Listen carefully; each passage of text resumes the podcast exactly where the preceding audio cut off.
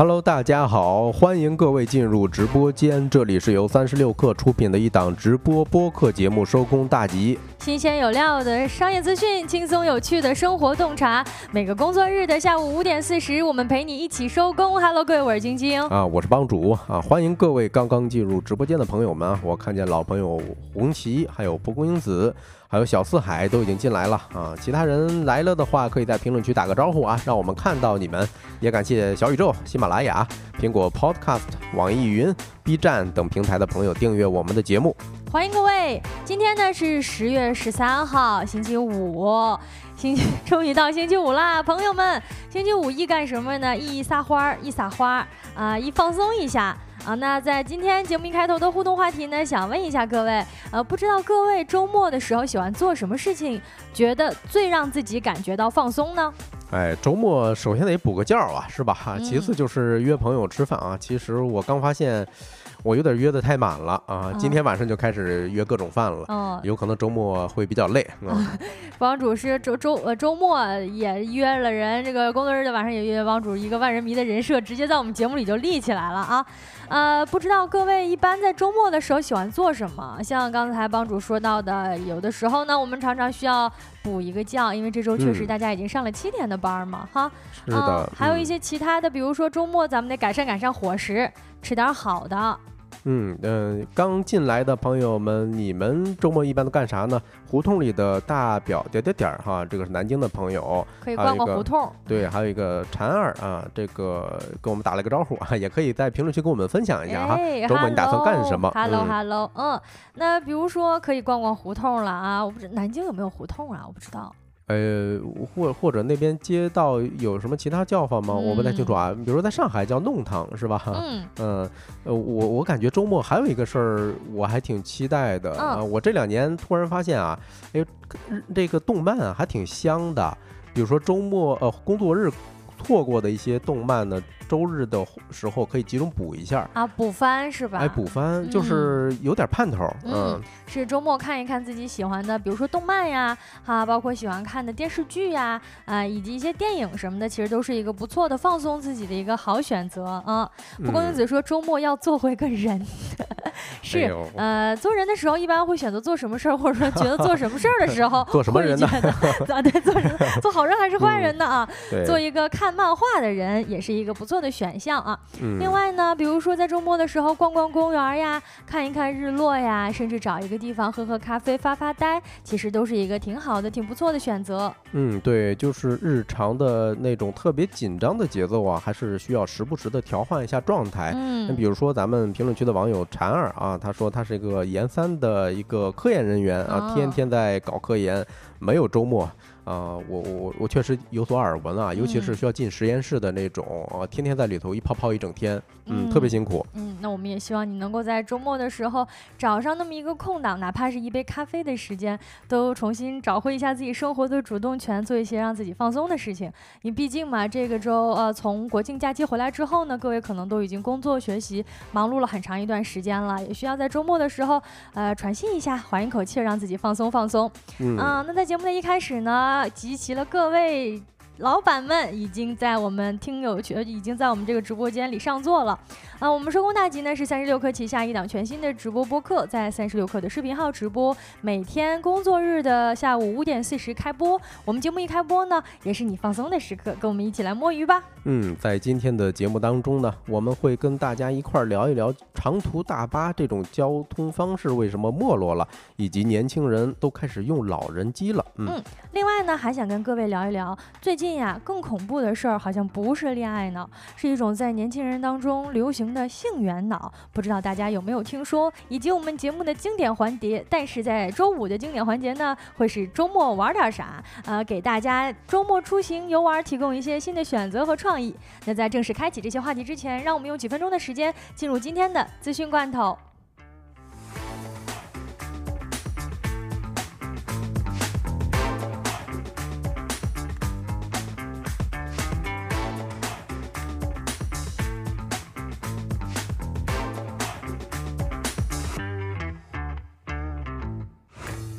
Hello，各位，一起来品尝一下这个周五的新鲜呃资讯罐头，新鲜不新鲜？来看第一条消息啊。呃，最近呢，关于新能源汽车厂牌的啊，这能说是厂牌吗？好像不能说厂牌，汽车品牌啊。最近呢，有一个新能源车厂申请破产重整，呃，相关的车主称自己的车机跟钥匙都无法使用了。近日呢，国内最早的造车新势力之一的威马汽车申请了破产重整，这也引发了许多威马车主们的更多的担忧。十月十号，威马汽车官方微博发布了告知函，称上海市第三中级人民法院于十月七号受理了威马汽车的。预重整申请，这说明威马汽车试图通过预重整实现重生。与此同时呢，有多名的威马车主在社交平台称，威马车机的系统以及手机 APP 都显示了无法加载，处于暂停服务的状态。同时呢，手机的蓝牙钥匙也无法使用了，这确实挺令人发愁的。另外呢，威马汽车官方网站也出现了显示异常的问题，无法提供正常服务。哎，你说这事儿啊？前两天我刚跟几个朋友吃饭的时候，有新能源的车主就说呀，最害怕的就是这个厂商倒闭。为啥呢？因为现在很多新能源车上面它有很多高级的功能，你比如说这个新闻里头提到的，结果都什么蓝牙钥钥匙都不能使用了，这听起来很吓人的。呃，并且呢，我记着这个车的品牌在海南是满大街的都跑，所以我我现在特别担心这些车主以后该怎么使用车，是吧？对。嗯，在念第二条新闻之前呢，我们先回应一下朋友的评论哈，就是看有一个新朋友张佳宁说下午好啊，你也下午好啊。还有一些朋友在问，还不知道杏元脑是什么意思啊？大家稍安勿躁啊，一会儿我们会讲到。那就紧接着看第二条消息，一二三零六推出了静音车厢，哎，这个事儿挺好的啊。根据中国铁路京沪京广成渝高铁等部分复兴号动车组列车上，他们的消息啊，就是设置了一些的静音车厢。购买静音车厢的步骤呢，大概分以下几步。首先，哎，你得用一二三零六 A P P 啊。另外呢，现在在进去之后，很多静音车厢的车次都已经显示了“静”字，哎，咱咱们公屏上已经打出来了，大家可以看到那个黄色的小字儿哈。啊，就是在车次旁边呢，有着一个“静”字的标识。哎，是的，哎，但是有点小，说实话，一不小心容易错过啊。啊，就是有了这个标识的车次是有静音车厢的一个排排班的。对对对，然后。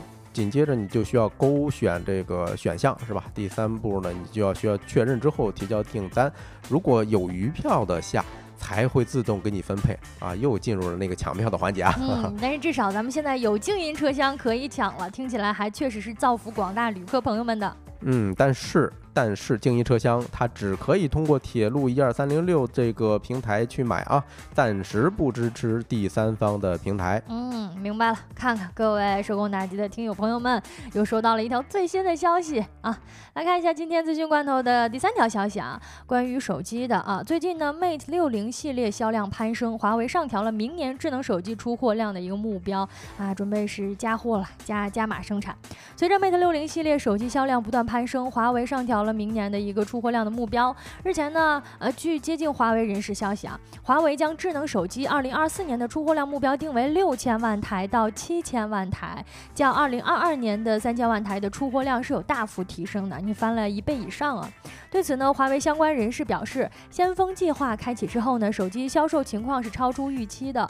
公司呢会根据市场情况不断的调整出货量目标，在保证顺畅供应方面已经做好了充分的预案。不知道各位有没有要抢？Mate 六零系列手机的一个打算呢？嗯，不得不说啊，遥遥领先啊。那我们也感谢一下啊，蒲公英子还有朝阳区钱多多送出的礼品，感谢大家啊。那我们看第四条消息啊，亚运亚运会男篮冠军，哎，有可能会通过递补的形式获得这一块奖牌啊，就是中国男篮。国际兴奋剂检测机构官方消息说，菲律宾男篮规划球员。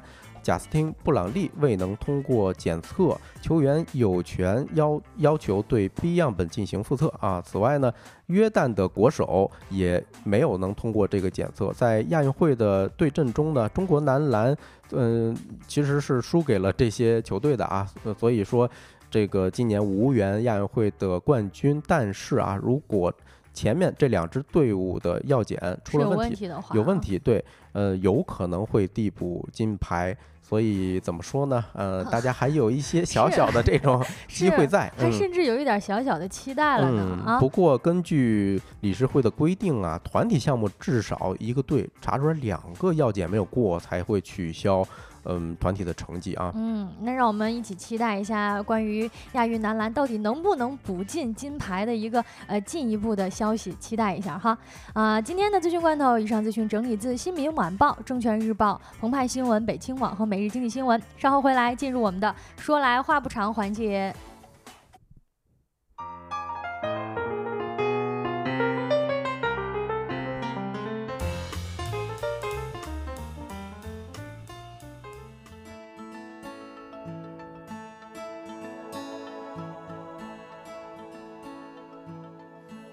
Hello，欢迎回来。哎，我看咱评论区有网友说六点有人已经下班了，还有一斤棉花说已经到家了，还有已经到家了的，对，有点凡尔赛了啊。对他可能他家离单位比较近吧，他到家取一个那个鼠标，然后再回单位接着上班。哎呦，今天你这个，嗯，那我们第一个话题跟大家来唠一唠啊，就是长途大巴为什么没落了？嗯，我十一回家的时候啊，抢票特别难。然后我跟爸妈说，我有可能就不回去了。嗯，结果爸妈问我，哎，那你怎么不坐大巴回来呀？哦，是啊。对我，我当时。其实第一时间我给愣住了，我听起来有道理，但是一想不对，我都不知道去哪儿买大巴票。哦，这确实也是我觉得当今普遍年轻人的一个出行方式的思维都有变化啊。嗯，我们你像我们现在如果是真的抢不到火车票的话，甚至可能会想说退而求其次，要不我拼一个这种长途的跨城的拼车回去吧。是是，从来没有想过说去坐大巴车。哎，这两天正好刷到了政解局的一篇文章啊，标题叫“谁杀死了长途大巴”。其实这篇文章里头提到了这个现象啊，就是长途大巴这种交通方式啊，已经没落了。嗯，我们在正式跟大家讨论这个话题之前，先厘清一个概念啊。今天我们分享的这种出行方式是长途大巴，也就是说跨城区的这种交通方式，跟咱们城市内部的公交车是两个概念啊。嗯，是一个长途的客运车这种方式啊，一般得在客运站去坐的。是是是，嗯，问大家一个问题啊，大家现在还坐长途大巴出行吗？我的话坐长途大巴，我其实我跟你刚才说的差不多，就我都不知道，我刚才一瞬间我真的不知道北京的客运站在哪儿，是吧？哦，我完全反应不过来。呃，但是这是因为我们生活在北京嘛。我之前有几次就是去其他省份啊出行旅游啊这样的经历，我发现比如说在南方的一些城市，尤其是像云南的一些小城市，嗯，呃，长途大巴啊客运站其实还算是他们相对有一点主流的一个出行方式了，因为城际之间呢那个距离其实并不是很。远，嗯啊，但是而且呢，这个客运呢价格还是比较低一些的，嗯，还是比较便利哈。你看红旗说了一个说跟美国的相反，呃，确实啊，在国外的一般是以这种道路交通为主啊，因为他们的公路修的比较多，呃，咱们有没有可能是因为他们铁路没有那么发达？这个是一个特别特别重要的原因啊。等会儿后面的时候我们会跟大家一起讨论啊。另外你看 want to be 点点点啊，说很久没有做了，嗯啊。另外蒲公英子说跟父亲回。湖南老家的时候还得坐长途大巴，对啊，看在有些地方啊，确实这个交通工具还是离不开。嗯嗯嗯，我也分享一下我的经历吧。其实我上初中的时候是从县里头到市里头，呃，只有坐坐大巴这一条方式，因为那时候家里头还没有没有买车，就是说私家车还没有那么常见。嗯，所以那个时候我们周末的时候就期待呗，能不能买这个大巴票？嗯啊，呃，另外呢就是。卖票很有特色啊，一般是先上车，然后再有一个人过来找你这个收钱，嗯，撕一张票给你，然后在中途的时候还会有人在检查，二次检查。确实是。因为大家一般坐大巴的时候，应该都有过类似的经历，就是它它不是只有一个上车点的，嗯。啊，所以有的时候呢，它可能会出现，它不是跟咱们坐火车一样，先买好票，哎，检了票就上车了。有的时候可能就是这波人都上车了，啊，过一会儿这个点又上一个人，那个点又上一个人，啊，带整整整体的，就是走上高速公路之后啊，列车员呢会挨个收钱，你从哪儿到哪儿，你从哪儿到哪儿的哈，是是走走停停的哈。你看咱评论区有朋友在分享说，长途大巴在广东被叫做卖猪仔，怎么听起来怪怪的啊？另外莫说啊，城际间在火车不方便的时候会用。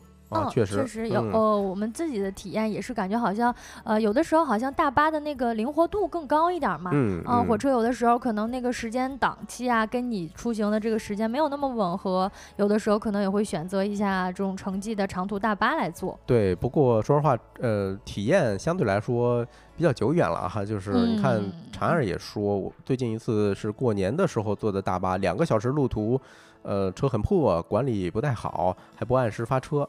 就是体验蛮差的。嗯啊，确实我也有过共同的经历啊。感觉婵儿的这个分享呢，算是把长途大巴的没落的原因 给分享出来、点出来了，是已经指出了一二了啊。对，我们通过一组数据跟大家简单的回顾一下长途大巴的这个历史吧。啊，就根据不完全统计呢，其实从一九七八年到二零一三年是属于长途大巴的一个辉煌时代。哎，怎么说呢？就是当时的道路客运量啊，是从十点六亿人次增长到了六十亿人次之多，就是翻了将近五倍啊！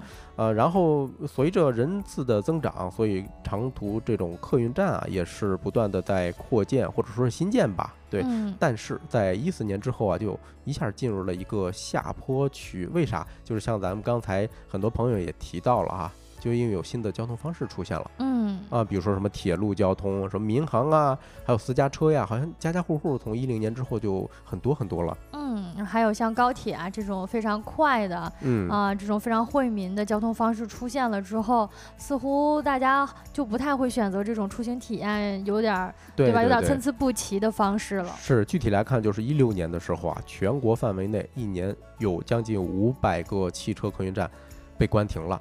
啊，就是实在，呃，是因为客流量撑不起来嘛，啊，对。另外一个呢，就是，嗯，我我们聊到这儿，其实可以大概的总结一下长途大巴这种方式的没落原因了啊，因为刚才大家在评论区已经讨论的非常丰富了。是因为大家也都坐过长途大巴嘛。不过我觉得刚才呢，我们整个统计的一个长途大巴的发展历程哈，从一九七八年到二零一三年是一个增长的态势，但是到二零一四年呢，算是整体走了一个下坡路。对，似乎我觉得这也印证了我们这一代人跟上一代人对于长途大巴的一个呃使用性。频次都，我觉得是有相关性的啊。对，好像父母那一辈，他们从前就是确实见证了铁路，不是见见证了这个客运呃发展的一个辉煌。那他们可能会。主要主动的选择，我们其实就完全，比如说坐高铁啊，坐火车啊，甚至搭私家车，甚至网约车，对吧？这种定制客运等等新的方式选择更多了。是的，是的，嗯，说实话，它是一个时代的一个产物吧，哈，挺有时代的记忆感的哈。嗯。呃，总结一一个原因的话，那就是说是供需的关系变了。啊，刚才不是咱说嘛，年轻人选择坐什么高铁，或者说飞坐飞机，是吧？这就是说明大家做出了自己的这种选择，那导致没有那么多客流量，所以说，嗯，它就慢慢的会没落了吧？啊，政解局这一篇文章其实提了一个例子啊，是很有说服力的，分享给大家。嗯，他举了一个上海中山客运站的例子，就是鼎盛时期呢。一个站每天要发一百二十多个班次啊，上座率就是每辆车的上座率，每一趟至少是百分之七十。但是现在一天只有十多个班次了啊，五十多辆大巴，就是说上座人数多的时候就十个人，少的时候几个人。你想想，我我总感觉这个还匀不开呢，一个人站能站一排座是吧？啊，如果是五十座的大巴车，上座人数可能也就十个人的话，那。感觉好像都划不回这个整体的出行成本，对吧？就是这个车发车的出行成本，感觉都划不回来。对，那大家为什么不喜欢坐大巴呢？其实刚才咱们也有所讨论哈，就是，嗯，第一个就是铁路啊，还有自驾呀这些出行方不同出行方式的兴起，嗯，对原来的长途大巴呀造成了很大的一个冲击。嗯，确实，你像咱们有的时候，我感觉好像坐铁路确实是会，因为我在北方生活嘛啊，铁路啊，包括高铁啊，其实速度是很快的。对，那有的时候大巴车。啊，确实是有点慢，尤其有回它会受到一些，比如说高速路上的一些路况的影响。嗯，对你说起来坐火车速度这一点啊，我岁数比你们大一些啊，我当时印象中特别深的是坐绿皮火车的年代，那还真的有一拼，就是大巴车跟绿皮火车这种交通方式。因为绿皮火车我查了一下，印象中当时就觉得很慢啊，我一查说最慢能慢到三十公里。它快的话也就一百四十公里左右，那还不如小轿车跑得快呢，是吧？就是你大巴车有时候你上了高速公路，确实能比这个绿皮火车要快一些啊。但是你看咱现在，呃，T 字头啊，T 字头都都成了历史了，就是那个特快哈啊。然后还有很多什么 Z 字头就直达，对吧？另外还有什么和谐号啊、高铁啊等等，什么复兴号啊等等。那我们远远行、远门出行的这种嗯场景呢，是越来越多的选择了。对，呃，那除了远行这远距离出行的生意呢，其实现在咱们在呃城市里头，还比比如说刚才提到了一个可能会跨城打一个拼车，嗯，哎，这就是这叫什么自驾或者顺风车，哦，对吧？他就抢了大巴车的这个短距离的这么一个出行的场景。哦，是，而且是我们刚才前面有朋友提到说，其实坐过两个小时的大巴车，这肯定是相对于中短距离的一个呃城际交通了啊。但是坐两个小时的路途呢，都能感觉到整体的出行体验也是比较差的。那大家肯定都坐过长途大巴吧，或者是坐长途大巴车的时候，可能或多或少都会感受到说它好像没有火车这么稳定，嗯啊，又没有私家车这么方便，这么舒适。对对对，你看刚才婵儿不是说了吗？就是体验各种不好。嗯，回想起来我以前坐大巴的经历啊，首先感觉就是磨叽，什么意思呢？就是走走停停的。比如说我们要从市中心去其他市的时候，嗯，那他可能还没出嗯 A 市的时候，就在路边不停的在接人。对。然后你其实你上高速就没多久，但时间全耗在前面接人的这一块了，对吧？确实。呃，另外一个就是人挤人。啊，就是一个座恨不得卖给俩人，你挤一挤。尤其像我们那个上中学的时候啊，大家都比较小嘛，嗯，都是小瘦猴，嗯，那有有成年人上来的时候，就要不你就让一让，要不就跟人家挤一挤，哦，或者就直接坐谁腿上。就这么过来的。哎呦，那你这个回忆确实有点久远了，这这个得 就年代出来了，零零年以前了吧？就对啊，因因为其实是我我的体验没有感觉到人挤人，但是首先颠簸是肯定的，因为你想咱说那种小城市小地方啊，那高速公路其实也没有路况不好，对，路况也没有那么好。你坐起来这个又颠簸，然后又加上有点挤，又容易晕车。是是是，你刚才说人挤人啊，其实有一个场景，那你肯定更没经历过了，就是在。呃，这个座座位中间，它过道上放着小板凳，没见过，就直接掐这么一个小板凳。但我坐过火车上面是放小板凳的啊，那个就是可能是带着上一个时代的这么一个 积积攒下来的传统异能。哦，你看啊，就是又挤，然后过道上也都挤满了人，嗯啊，再加上又加上颠簸，而且很多长途大巴其实它还有点这种油腥味儿。哎，对。我小时候就特别容易晕车嘛。哎，我也是。哎，就刚刚才像常儿讲的，那他就是说。车很破，哎，我印象中好像所有的大巴车都是这样，是吧？嗯，呃永远感觉进去就是一股子这种油腥味儿。对。啊，而且就是叮铃咣啷的。就是我小的时候就一直觉得我是特别晕车的啊，嗯，可能是因为我那个时候出行老老是要坐一些大巴车什么的，后来我才发现，就坐小轿车呀，包括出来坐火车、坐飞机，没有那么晕了。哦，那看来就是汽油味熏的啊，很有可能哈，有可能。对，那第三个原因呢，就是政界局这这篇文章提到了一个观点，我觉得啊是很有意思的，就是说国内人口流动的变化。诶，影响的就是大巴车为什么会没落啊？要知道呢，其实从二零一二年到二零一九年的时候，公路性的这种客运量啊，减少是一百六十五亿人次，一百六十五亿人次啊，大家记住这个数。但是同一时期，铁路客运量只增加了多少呢？只增加了十亿人次啊。然后呢，嗯，就是算你加上什么航空啊，还有水路呀，什么自驾顺风车这种交通方式，你你远远是比弥补不了这个缺口的。所以原因出在哪儿？那呃，这篇文章总结了一个，说是国内人口流动减少了。为什么呢？就是我们以往啊学这个中学的时候学的社会还是地理上面一般会提到哈，人口迁徙，人口迁徙一般是从中西部哎向东部呃流动，但是有研究表明。二零一零年为节点啊，就是中西部向东部的人口的净迁入量啊是越来越少的啊。一五年的时候基本上就是更明显了，就到了一个巅峰。嗯，对，就是你跨区人口人口流动的比较少，所以说你坐这种大巴车的需求也就变少了。啊，可能是之前大家活跃的这个变化。已经趋于稳定了，是吧？就是没有之前的那个人口流动的这人次那么高了啊。该流动的都差不多流走了，是不流动的我也就不出去了。对，这其实是一个好的经济现象。为什么呢？就说明中西部发展起来了，就是两边的差距啊是没有那么大的啊。对，我留在自己的城市，其实也一样有发展。对，一样有前途哈。对，那那我们。可以总结一下啊，还有哪些场景是适合长途巴大巴的？或者换一句话讲，现在还有哪些长途大巴，大家是平时使用这种交通方式的？嗯，其实我我是发现呢，最近几年啊，就是可能大家都不太坐长途大巴了，嗯啊，但是有一些地方的长途大巴实际上体验还不错，那个长途大巴的那个车的感受啊，乘坐体验呀，包括车的这个硬件啊，也在升级，嗯啊，比如说有一些城市之间的那种过夜的大巴车。我，不知道大家有没有坐过？嗯，我之前应该是去河南的一个城市，从北京到河南，它就有个过夜的大巴车。哦，呃，在大巴车上是卧睡卧铺。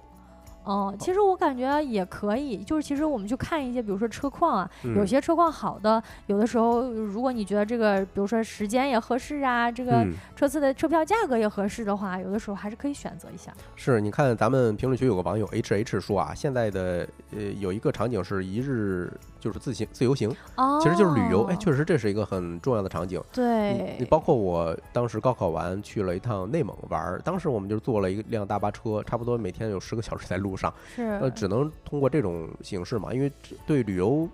旅游公司来讲，这是一个降低成本的一个非常重要的办法。哦，哎，我说我为什么觉得好像还是有一些好的旅游大巴不是大巴车呢？就是因为我之前旅游的时候，比如报一个团，他可能在这五到十天内，他就是一直用这个车拉你们。那个车是真的很好，就你你甚至那个座椅都能放倒。是是是。然后那个车的跟就是那个座位跟座位之间的距离其实也挺大的，就是你坐一个位子不会有人挤到你，其实挺舒服的。对，你看这是一个特别重要的一个场景哈，就是。是在旅游方面啊，另外一个还有什么呢？前一段时间有一个外地的朋友说要约一场饭啊，然后他说我前一天在阿那亚，第二天去见你啊。我说那你咋回来呀？他说有这个音乐大巴哦。其实阿那亚像这种城市啊，它承接的是北京的流量，对吧？所以他们会有这种固定的出行路线，就是用大巴这种形式来呃运送大家。哦，是啊，阿那亚是比北京比较近的一个这个。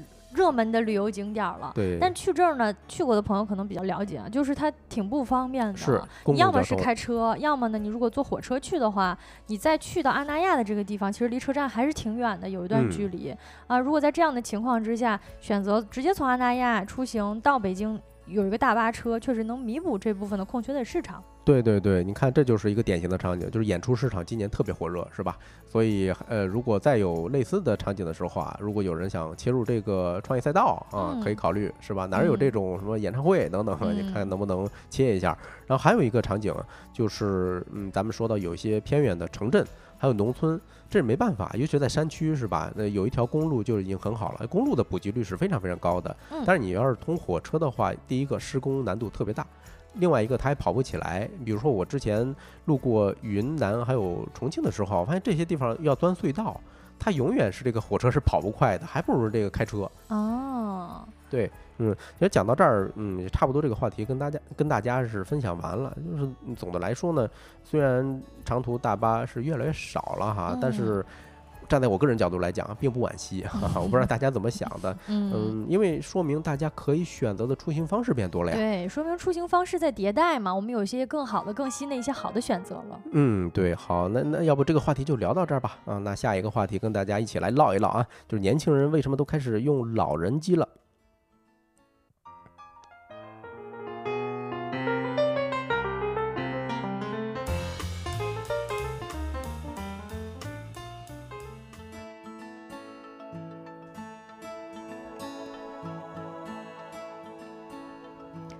各位说来话不长的第二个话题呢，想跟大家一起来聊一聊。不知道有没有人发现，或者是有没有先进的朋友们已经开始用上老人机了？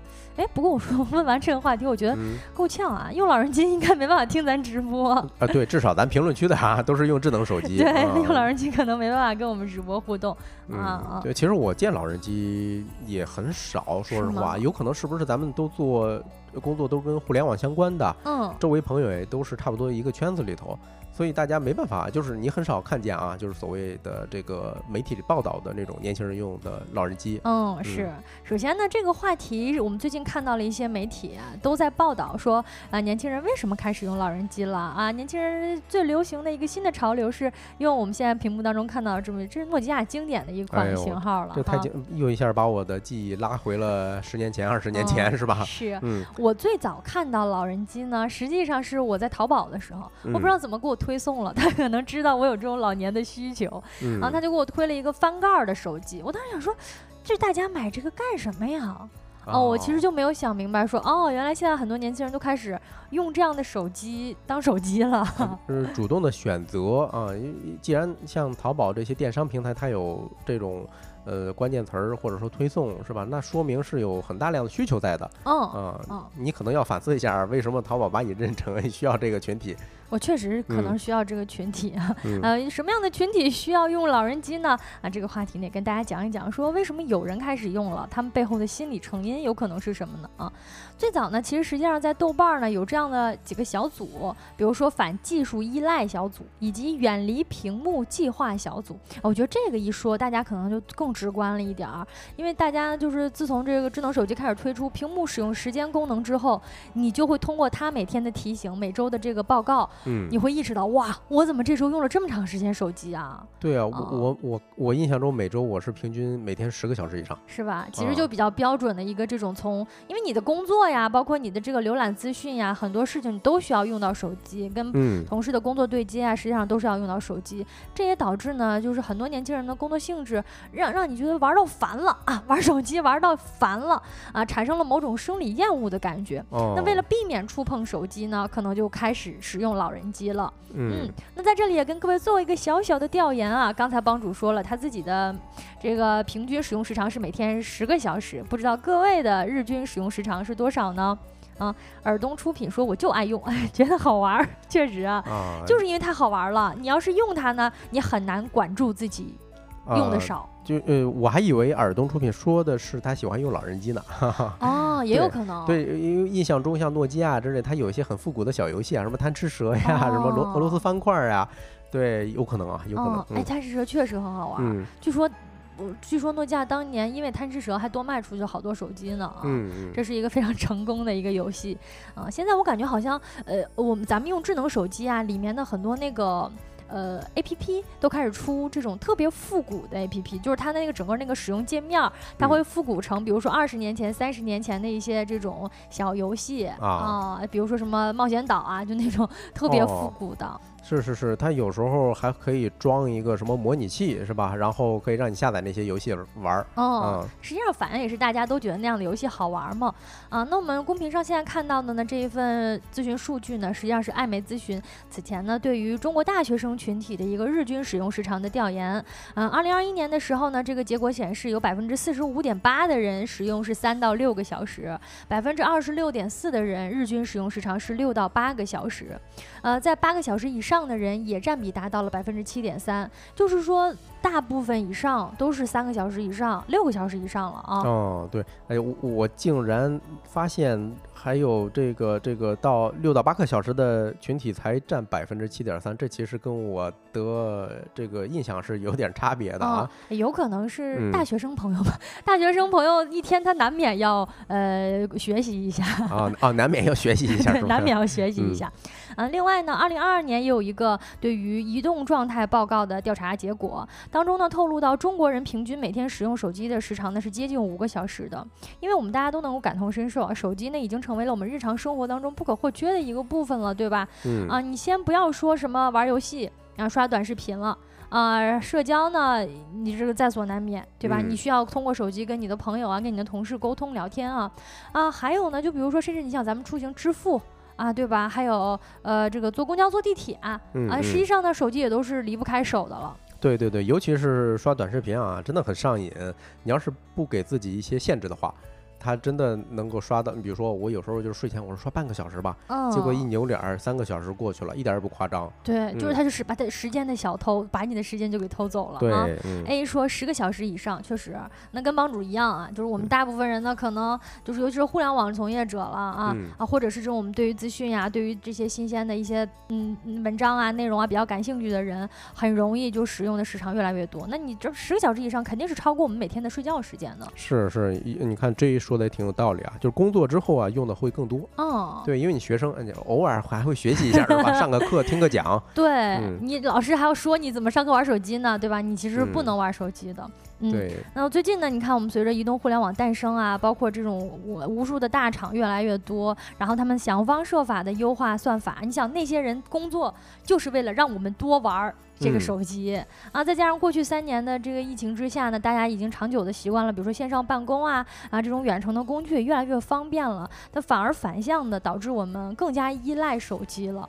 哦，是，呃，我我也有这种感觉，就好像手机已经成了我的。某呃，另外一个器官，一只，啊，一只啊，对对对，有点那意思 哈，就是你离不开它，有时候手机不在身边，你会心烦意乱，你会很慌，会很慌啊。帮主比较明显，他连手机没电都会很慌。我觉得可能很多人都有这样普遍的一个心理。那正是因为大家用的太多了，就会导致有不少的人开始有一些逆反的心理了哈。根据北京大学互联网发展研究中心联合三六零集团发布的《中国大安全感知报告》二零二一年的一个报告显示，其实当时呢已经有超五成的网友。开始想要逃离网络，远离手机了。哦，有五成网友已经想，也就是那还没有，对吧？然后在这儿也感谢一下吧，我们网友 Monica 送出了粉丝牌啊，感谢大家的喜欢。嗯嗯。肯定是有五成网友想，我觉得现在如果你测的话，可能会有更多网友想。呃，我觉得想可以把这个数再往上提一下啊，但是有谁能做到？哎，这个就有意思了。是很难做到的。嗯，但是呢，它也确实存在一定的合理性，就是说逃离网络啊，逃离手机，能够给我们带来怎样身心方面的改善呢？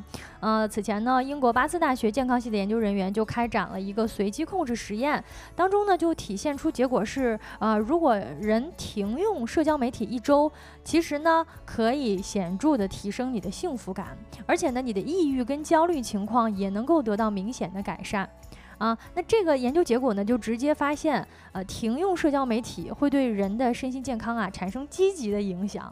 那就像相当于是你少玩手机，你可能就会多开心一点啊。还有一个原因啊，就是你不玩手机的话，你总得打发打发时间吧。有可能你会把这些时间用在读书，或者说运动，或者说去线下社交见朋友。对，这些都是比在虚拟的这种网络空间啊，呃，泡着是有更好的地方的。嗯，哎，我最近几年真的感觉手机越来越好玩之后，我好像近视的这个度数长得更快了。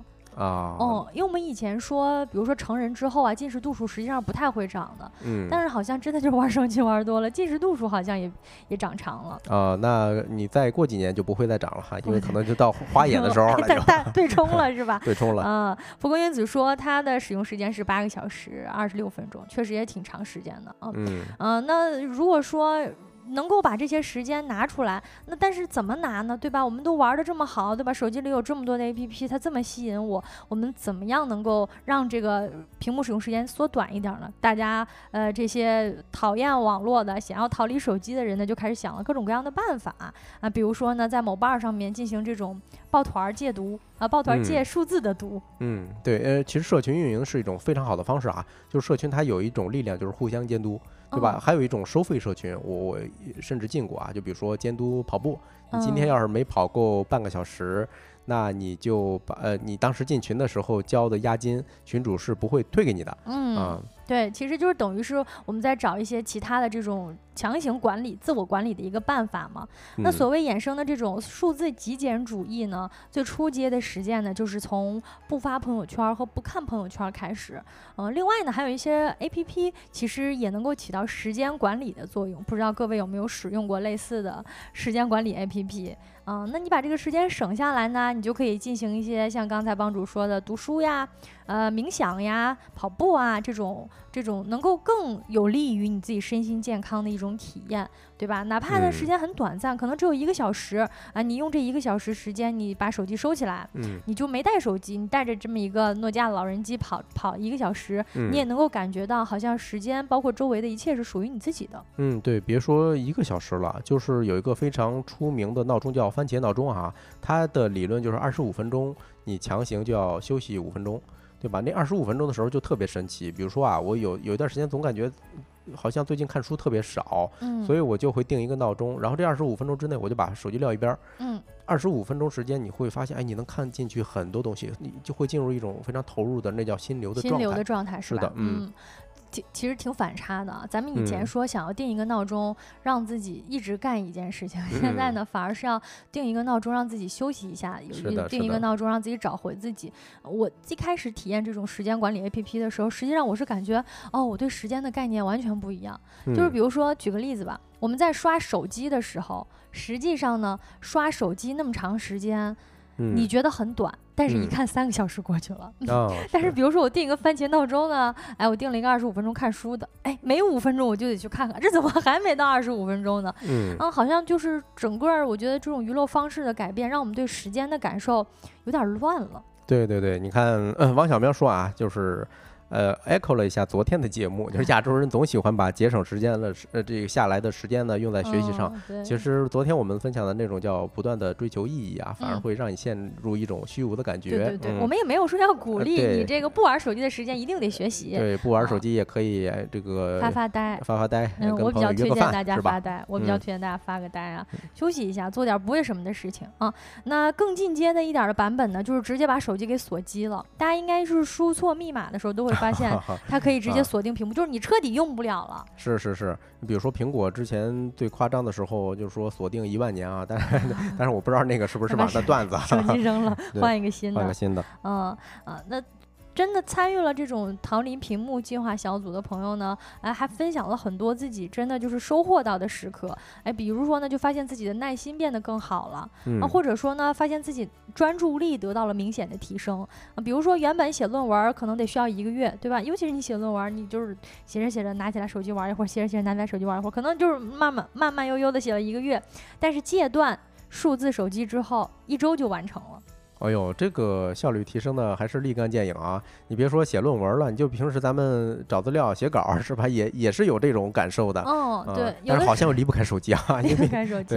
哎，有时候我们想找一个公众号，就点进去微信了，点进去微信呢，哎，回个消息什么的，可能就会把把你的这个工作节奏给打乱了。嗯，那时候你就忘了，哎，我要干嘛来着？我是谁？我在干嘛？对，所以呢，由此应运而生啊，就有很多这这个年轻人就开始想更极端的办法，就比如说，呃。我不是我们前面提到的这个少发朋友圈啊，管理 APP 啊，甚至锁手机，直接呢我就不用了，对吧？它其实不用，它代表着他的自控力其实是更低的，就是对自己的自控力更加没有信心。我知道我拿着这个手机，我无可避免的会玩它，所以呢，我就拿一个老人机，它没什么可玩的，对吧？大不了我玩一玩贪吃蛇。哎，我有时候觉得贪吃蛇也是冥想的一种。啊，就你可以在做这件事情的时候投入的看这个，对对，专注眼前的事儿啊，这是冥想的比较重要的一个核核心观念吧。是啊，就是因为自控力达不到，我拿着手机不玩它，所以呢，我就用一个老人机啊，所以呢，网络上啊就开始有很多人在研究哪一个手机最适合使用啊，比如说这种全键盘的手机，再比如说什么墨水屏的手机等等，其实。早就已经退出历史舞台了，那么已经没有人用了。你是收旧手机，你这手机拿去收，可能就二十三十的。哦，所以说就是因为大家的这种需求，结果导致各大电商平台产生了这种电子产品的文艺复兴啊！哎，对，文艺复兴了啊！曾经没人用的手机呢，现在可以标上啊“自律的人活该成功，抢回自己的时间”这样的标签啊。由此呢，有很多年轻人开始使用它啊，一时之间呢，抛弃智能手机，使用这种老人机，突然成为了很多想要找回自己生活主动权的年轻人们的一种赛博仪式。嗯，确实，因为刚才你说这种就是咱强行断网，有没有一种就是当那个吸毒的 一些被被强行拉去戒毒是吧？这种感觉，确实是有一点啊。有人呢就把这种行为命名为数字排毒，通过减少不必要的这种休闲娱乐、人际交往，能够把自己的时间用在更想做的事情上，或者哪怕就是什么都不做，把这个时间呢还给自己，其实也挺好的。嗯，对，嗯，就是。总得给自己按下一个暂停键吧，就是有时候我们刷手机啊，不是真正的在休息，或者这么说吧，尤其是玩游戏或者。看短视频，你玩的时间久的话还很累。嗯，对，我觉得很累的一个很重要的原因啊，就是因为那些呃手机软件啊，包括这些自媒体工作者们呀，他们很工作的很努力呀，他们努力的争夺我们的注意力，所以呢，网络上面就有很多很多的信息扑面而来。呃，在这样的情况之下呢，我们反而会觉得很疲惫，因为每天接收到的复杂的信息流太纷繁太多了。呃，那反而呢会促使大众对于信息呀，对于现在的资讯产生一种倦怠的感觉，就是我有这么多的信息可以关注，反而让我觉得我不知道该关注什么了。对，这个其实涉及到那叫什么？用专业的话，是不是叫媒介素养啊？我没学过啊，就是因为很多老百姓对于信息的分辨，嗯，还是有很多技巧需要学习的啊。另外一个就是，大家如果一直在追求最新的东西、最新的信息的时候，它是其实是一种癖好。啊，并不一定是我们真的需要啊。嗯，也有可能会钻入某种信息茧房里，反而知道的东西更少了，对吧？是的，嗯。在某种意义上呢，我们说现在的年轻人们可能呃觉得自己知道能够知道很多，但反而知道的更少了。好像就是你可以做任何事情的时候，你反而什么事情都做不好了，就你反而无法专注的投入在一件事情当中了。嗯，对，有时候因为人在做选择的时候，一般会选择相信他想相信的东西，所以我们有时候看这种热点新闻哈。大家只会嗯越来越烦躁，或者说发现跟自己立场不一样的时候，你忍不住想去怼，哎，这个时候我们可能就需要按下一个暂停键来反思一下，对吧？是不是说这些信息对我们造成了没有用的？你想一想，我们参与到这种没有意义的讨论在干嘛？关键很多时候事实是不停的翻转。哦，而且也很很消耗你自己，对吧？哦，那这些商业巨头们对于注意力的争夺，也会让我们很多年轻人忘记自己玩手机。其实本来的功能可能是为了获取新消息，或者简单纯的是为了娱乐而已。那在这样的契机之下呢，很多买了老年机的年轻人们，其实也知道解决这些问题的办法很简单，就是先歇一会儿，先别看了啊。比如说把手机熄屏啊，而且呢，我们收工大吉的这个节目呢，你熄屏其实也可以听。啊啊，那这个话题呢，我们聊到这里，也希望大家能够伴随着我们的节目，在我们的节目当中呢，稍微喘一口气儿。那接下来一个话题呢，聊一聊节目一开头很多人都非常感兴趣的性缘脑到底是什么东西。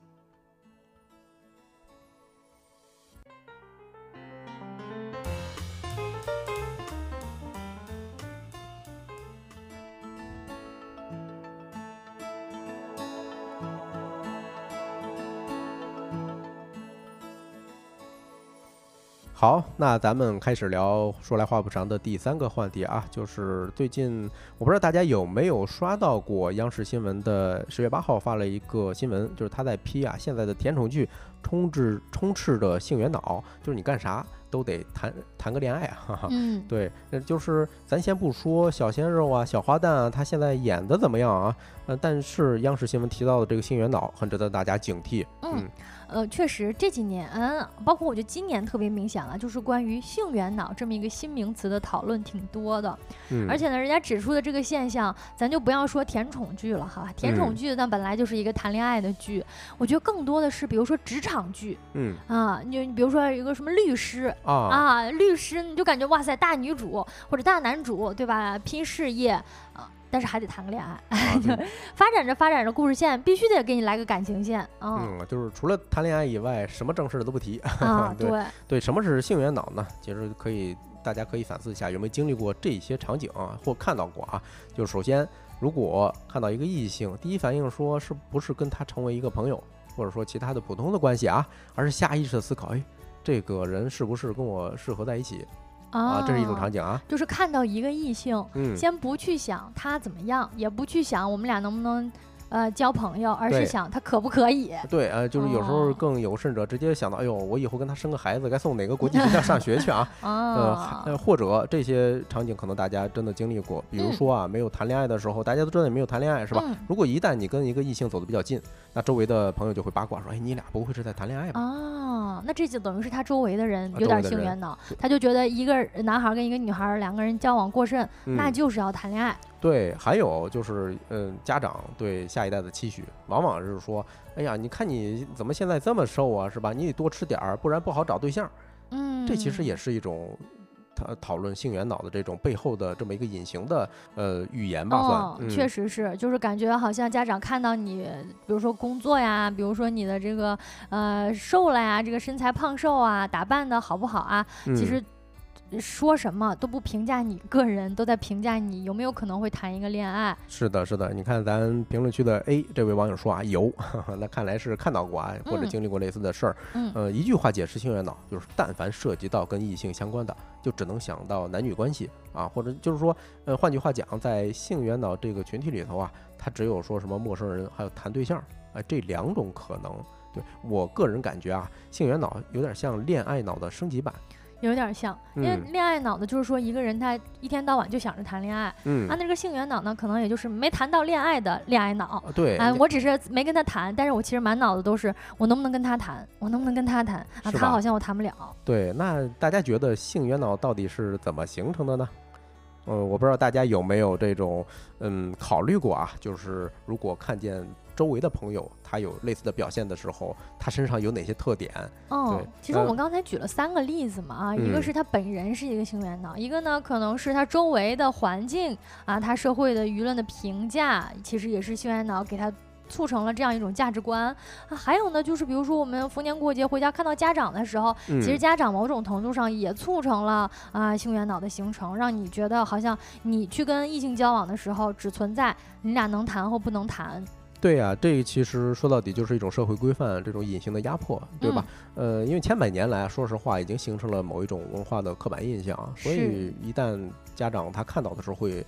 传达这种信息，如果我们再不注意的话，有可能我还我们还会把这种做法传达给下一代。对，嗯，就尤其是我们刚才提到的，比如说这种呃朋友之间的这种偶偶然的一句两句的打趣，其实你可能没有想太多，是的，嗯，你没有深思说这句话背后可能隐藏着什么哈。嗯，常儿说原来如此，有点可怕，确实有点可怕哈。但我们整体的把这类的现象啊归结到一起拿出来聊，不知道大家有没有在生活当中发现自己身边的朋友，甚至自己某些时。刻出现了类似的情况呢？如果有的话，可以扣一呀；没有的可以扣二。大家做一个小小的调研。对，其实还有一个很重要的原原本来讲啊，就是人跟人人跟人之间的关系，或者说是性关系，它本身是一个比较正常的哈。就是因为每个人，因为这东西是刻在基因里的。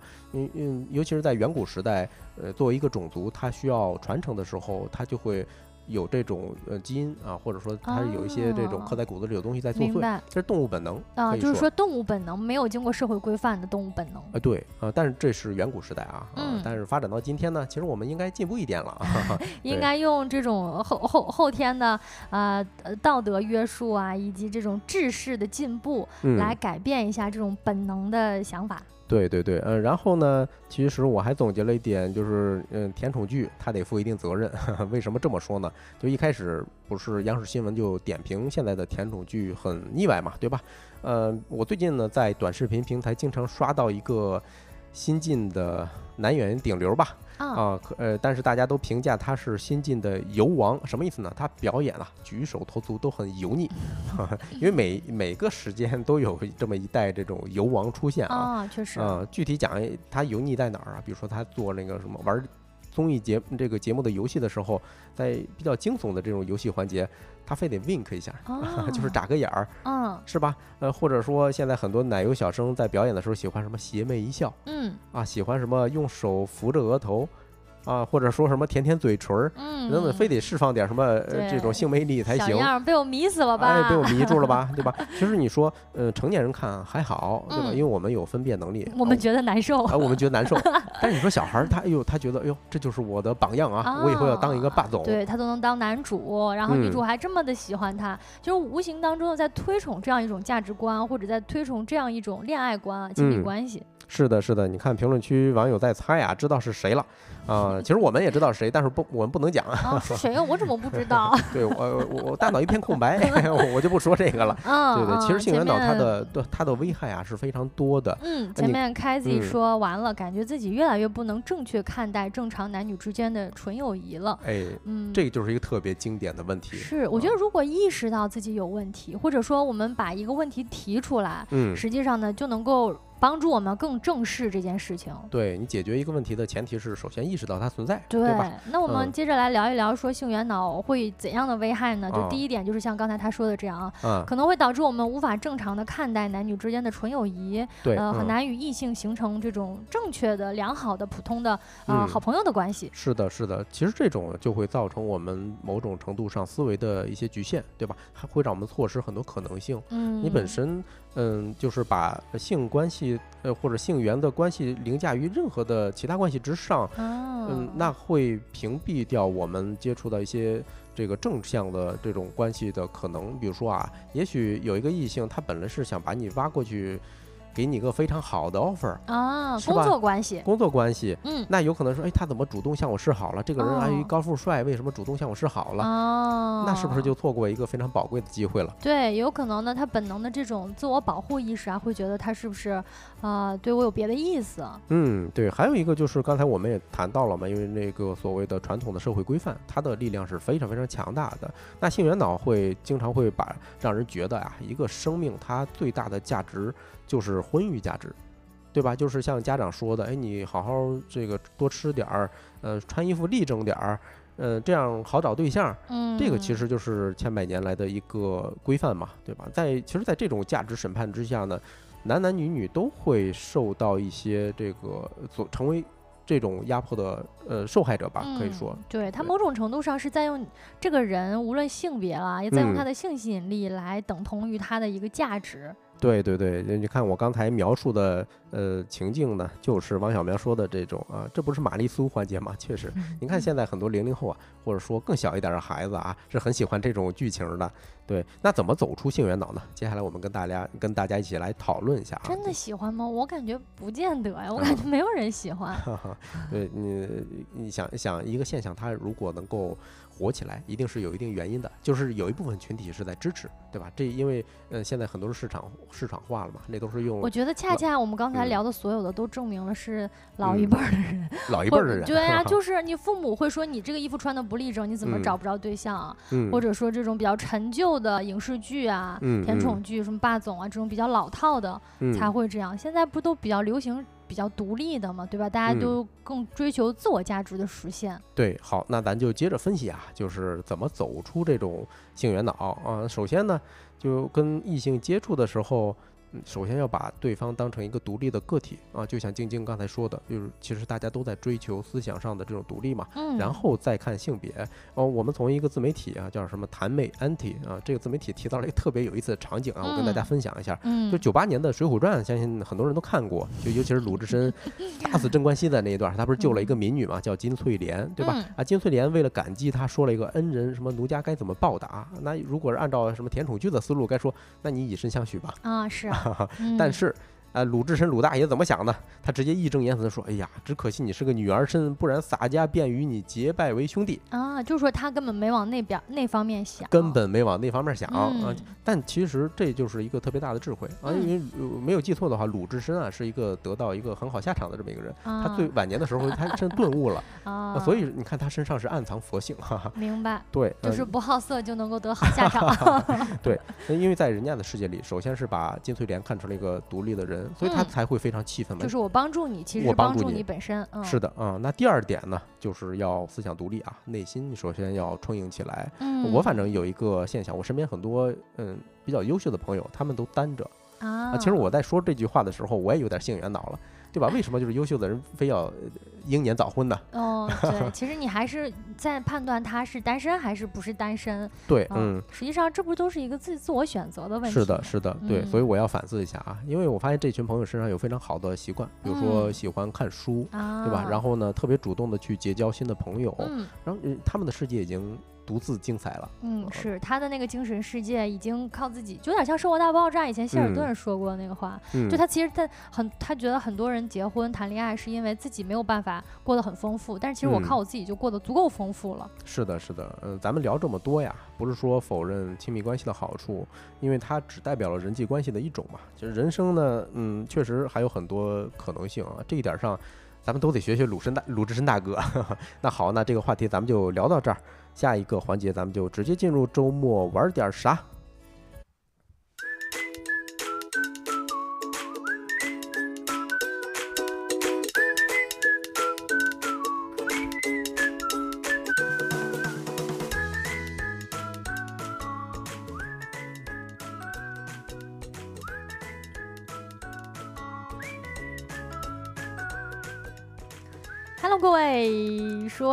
话不长，环节结束之后呢，就是我们收工大吉的中午的特别环节了啊！啊，为了给大家。就是助助兴啊！周末的时候呢，能够好好放松一下啊。在这个环节呢，我们会跟大家分享一个来自 Anyway 万事大吉，也就是我们收工大吉的一个姐妹频道啊，一个姐妹公众账号，大家可以去关注一下。那他在每周五呢，会分享一个周末放浪指南，也就是希望在每周五的时候，跟各位分享一下各大城市的一些最新鲜好玩的市集、展览、活动、演出等等。也希望大家在这一周之后呢，能够肆意的感受生活的美好。同时呢，也希望给大家不知道周末出去干点什么的朋友一点新的启发吧。啊，那首先呢，先从生活节啊，关于艺术方面的一些啊展览啊，这种生活节这种小活动开启吧。啊，第一个活动呢是在 啊，第一个活动呢是在丽江的啊，The North Face 就是那个北面，大家应该比较熟悉的一个户外品牌。嗯，它在今年的十月十三号到十五号呢，会在丽江的地中海国际度假区在这里办一个生活节。啊，在这个地方呢，它其实会找到很多的这个呃户外爱好者呢，去攀攀岩、攀登一个最狂野的路线啊。其实大家知道嘛，就是云南那边是有很多这种特别适合徒步啊、特别适合游玩的这种户外路线的。嗯，对。那第二个就跟大家分享一个七九八的艺术节啊，嗯，马上要召开了。这个是一个历史很久远的历史这个艺术节了啊。嗯，预计时间是在。呃，十月二十六号之前啊，就是近期一个月啊，一直在有这个七九八的艺术节。我印象中，它是零八年就开了。呃，所谓的七九八艺术节，也算下来也有十五六年了吧，对吧？这个整个展期一个月呢。如果在北京的朋友的话，可以去七九八逛一圈，可以感受一下这个有点历史传承的同时又现代艺术结合的一个小艺术节哈。嗯。啊，下一个关于活动的也是在北京的啊。北京的攀岩爱好者们有福了，我看我们听友群里有很多人都说还挺想尝试一下攀岩的啊。北京的密云呢有一个白河，它算是全国非常富有盛名的一个攀岩圣地之一了。那这。一次呢，也是一个户外品牌 Patagonia 结合他们联合了一些其他的相关的这种朋友品牌，传了一个攀岩友的节日，就是白河传统攀岩节，会在这里一起攀岩，还有一些手工坊啊，以及就医售卖等等的活动啊。感兴趣的朋友可以去感受一下攀岩文化。是的，是的，攀岩也是一个非常吸引人的运动啊！我发现我朋友圈里头有人手断了，用一只手还要去玩那种室内攀岩啊，真的？对，非常非常，嗯，那说明他很有魔力啊！大家可以去感受一下。那接下来呢，这个环节呢，我们跟大家简单分享几个演出吧。嗯，首先第一个演出，哎，大家这个一定要听好啊，因为我们要发票了，对吧？呃，来自澳大利亚的一个整活天团啊，叫什么船厂里的什么重力玩家啊，在上海，记住啊，这是上海的啊，一八六二时尚艺术中心。时间是十月四号到十月二十二号。重力玩家呢是一部玩出来的作品，呃，粗犷。疯狂又极为精妙啊！一经面世便全线飙红，据说已经在三十四个国家有了一千多余场的巡演了。嗯，看起来有点像杂技的意思啊。嗯啊，也写到了是澳大利亚的一个沉浸式的活力新马戏，呃，就是又有传统马戏的这种记忆性，然后同时呢又很有艺术性的一个活动哈。啊，那在这个环节呢，我们也有一个安内卫万事大吉送出的福利给到我们收工大吉的各位朋友们，就是呢把安内卫万事大吉的这一。篇文章，呃，周末放浪指南分享到自己的朋友圈，并且集赞二十个，截图发到微信后台，我们就会随机抽取两名读者，赠送这个呃本周六，也就是十月十四号下午七点半的场次，三百八十元档位的演出门票一张。各位可以关注一下啊，可以搜索“爱内卫万事大吉”这个公众账号来试一试有没有机会能够抽奖吧。嗯，你看我们评论区的小助手啊，已经。把正确的公众号名字打在了评论区。哦不，那个应该是集合的集啊，万事大吉是集合的集，嗯。那我们看下一个话剧是《枕头人》啊，这个是在北京的啊，北京鼓楼西剧场。嗯，呃，时间是十月十一号到十五日，哎，马上要结束了哈。哦，对，其实就是这个周末，因为我们每次分享的都是当周周末的活动嘛。哎，没错没错啊，嗯，它是奥斯卡金像奖获得者马丁麦克多纳的经典作品，大概讲的就是一个小镇里头啊，三个儿童相继失踪，两个被证实惨遭杀害，第三个孩子至今下落不明。哎，等等等等啊，这应该是一个比较悬疑的这么一个剧本。嗯，文艺爱好者、演出爱好者可以关注一下。是的。接下来呢，有两个关于市集的资讯，一个是在上海，呃，一个呢也是在北京了。在上海的这一个咖啡节，其实上海确实喜欢喝咖啡的朋友比较多哈。如果在上海的喜欢咖啡的朋友，可以去关注一下这一次第八届陆家嘴咖啡节。那开放的时间呢是十月十八号到二十二号，相当于是下一周了哈。地点呢是在上海市的陆家嘴中心。绿地和上海的国际会议中心，呃，陆家嘴咖啡节呢，作为一个从陆家嘴金融城成长起来的一个咖啡文化 IP，啊，在这个活动当中呢，会带来一百家以上的咖啡，以及十家的咖啡器具品牌，还有二十五家以上的咖啡豆品牌，以及很多的餐饮美味，还有一些生活方式品牌，可以大家就可以参观一下。我觉得这种生活方式的活动，老是有一些特别好玩的事情，特别好玩的那种小小物件啊。嗯，第二个呢是无时不库北京，呃，北京朝阳区的一个库车小镇啊，有一个活动是关于吃的，十月十三号到十五号，也就是周末啊。嗯，伍德吃托克，这是一个关于吃的这么一个非常出名的市级品牌啊。嗯，在周末的时候会有一个为期三天的活动，大概是由美食街呀，还有什么好物市集啊、互动体验区啊为这些板块组成的，嗯，大家可以去观察一下。嗯嗯，好像呢还有一些比较有名的精酿品牌，喜欢喝酒啊，喜欢吃吃喝喝的朋友可以去一下。嗯，那最后呢还有我们宅家也开心在这篇文章当中分享的，呃，每期呢会分享一个关于书啊或者关于呃电影啊电视剧等等的这个作品。那今天这一期内容呢，分享到的是一部纪录片。贝克汉姆，看封面，看他这个帅照，应该就能认出来吧？啊，作为国际足坛最绕不开的传奇球星之一，贝克汉姆呢，有着他他独特的一个故事线啊。从热爱足球的普通男孩，到最后呃英格兰国家足球队的队长，啊，作为一个大明星，横跨时尚圈，甚至呢还与一些顶流的这种女偶像，呃，高调的恋爱、结婚、生子啊。那这一次呢，也是网飞联合奥斯卡最长呃最佳纪录。长片的导演带来了关于贝克汉姆本人的一个纪录片啊，感兴趣的朋友、足球爱好者，甚至单纯是他的颜粉都可以看一看。嗯，毕竟是奈飞出品的啊，是有品质保证的。目前我朋友圈好多人已经在刷了。哦，是吗？那可以，如果这个周末没有出去玩的规划的朋友，可以看一看这么一部纪录片，叫做。贝克汉姆，嗯，好，那今天的节目就是这样啦。希望我们呃最后周末玩点啥的这些分享，能够对各位有帮助，能够给各位周末的出行啊，以及在家啊放松啊，能够提提供到一点启发。那最后呢，跟各位分享一下，我们收工大吉这档节目是在每一个工作日下班时间开播的直播播客，分享一些新鲜有料的商业资讯以及轻松有趣的生活洞察。嗯，那以上就是今天的全部内容了。如果大家有什么建议或者意见，或者什么话题想要投稿呢，可以去小宇宙 APP 发现我们的运营助手的微信啊，然后我们再拉你进听友群。嗯，说一下我们节目的 slogan：太阳下山了，你什么都没错过。我是晶晶，我是帮主，期待下一周的日落时分跟各位再见面。祝大家收工大吉，收工大吉，周末愉快，周末愉快。你看这个朋友说重新出发嘛，说性缘脑与恋爱脑哪个更可怕啊？都挺可怕的，独立思想最重要啊。